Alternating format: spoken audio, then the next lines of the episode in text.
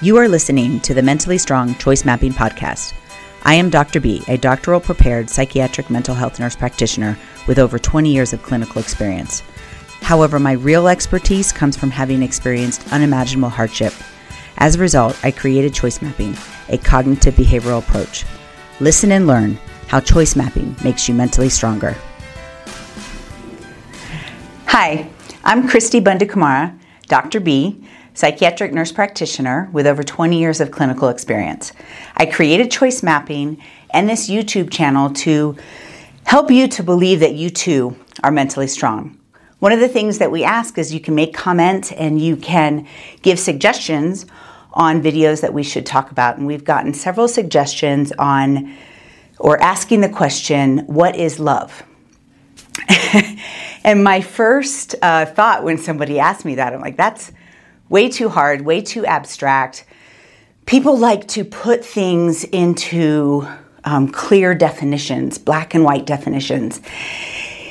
And the word love, we can't really do that. And so here I'm going to challenge you to expand your thinking that love is not a black and white concept. Um, in the English language, we can use it as an adjective, a noun, a verb.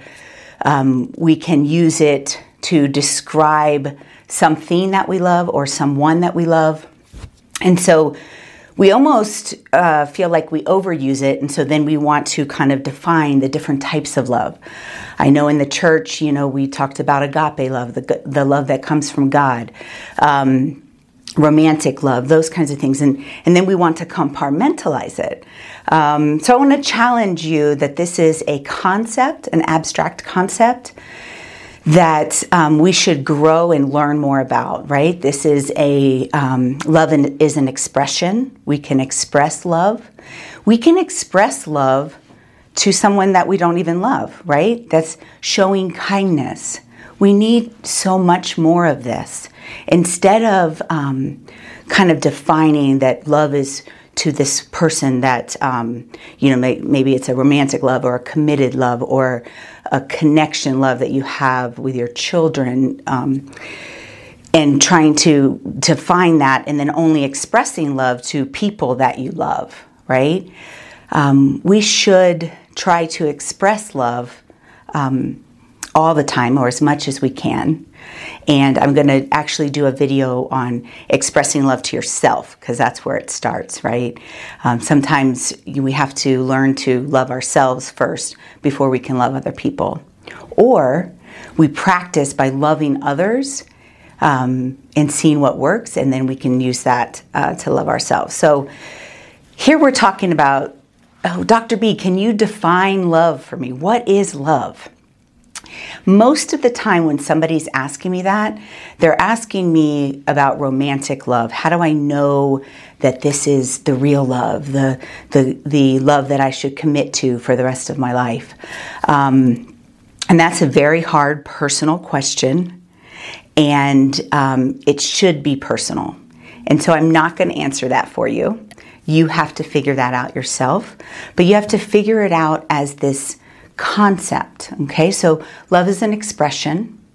So if you are thinking about is this love with with a certain person, how are you expressing that love? How is that person expressing the love back to you? Um, I know in the church I was taught over and over again that that love is a commitment. It's not an emotion, and they wanted to separate those two, um, and it actually created this. Um, um, I don't want to say negative connotation to love, but but um, like it's a chore, and love should not be a chore, um, and it shouldn't. Commitment to that love uh, should feel good, and if, it should feel um, good over a long period of time. Uh, I can tell you what love is not. Love is not perfect, and we often want it to be perfect. We want to say, well, you know, we want to put it in a box. We want to say this, this is what I want. This is how I want to feel love, and um, this person's not doing that, so therefore I'm not going to love them.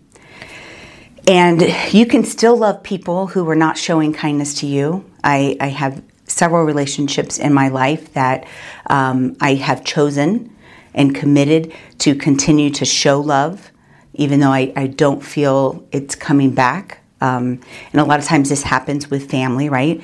We have a bond slash commitment that we have with family and love. And um, sometimes I have chosen to kind of forgive and continue to love. So you see how complicated this is? This is not, oh, Dr. B, what is love? I can't just define that for you.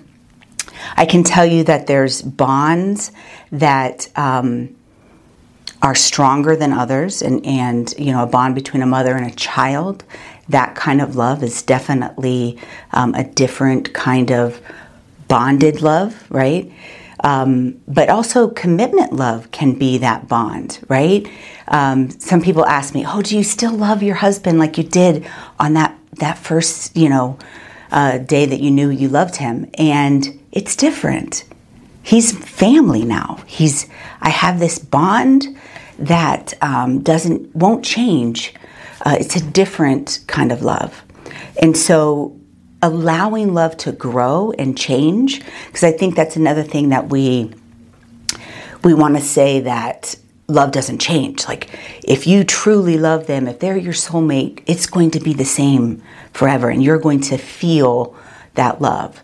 Um, and that may or may not be true, but you have to allow um, love to grow and change and evolve um, and be okay with that it's not black and white and that, that things change. Uh, so that's one thing that love is not. It's not uh, the same or stagnant. It doesn't mean you accept everything that that person does. And I think that's another thing. I see this a lot when we're counseling adolescents because they're like, oh, my mom doesn't love me. Um, and as a mom of seven, I know I'm pretty sure that mom loves that child. Uh, but that that child or that adolescent doesn't feel love because they feel like the parent is, is not accepting what they're doing, what they're saying, what they're choosing. So, love does not mean that you accept everything that that person does. Um, my children are now grown. If you've read my book, you've you've uh, heard about some of the struggles that we've had with some of the adopted uh, children. Um, and there's choices that they made that I do not and still do not agree with. Um, and even choices that they're making now. Maybe I don't like them, I, I wouldn't do them, I, I would encourage them to do something different, but I still love them.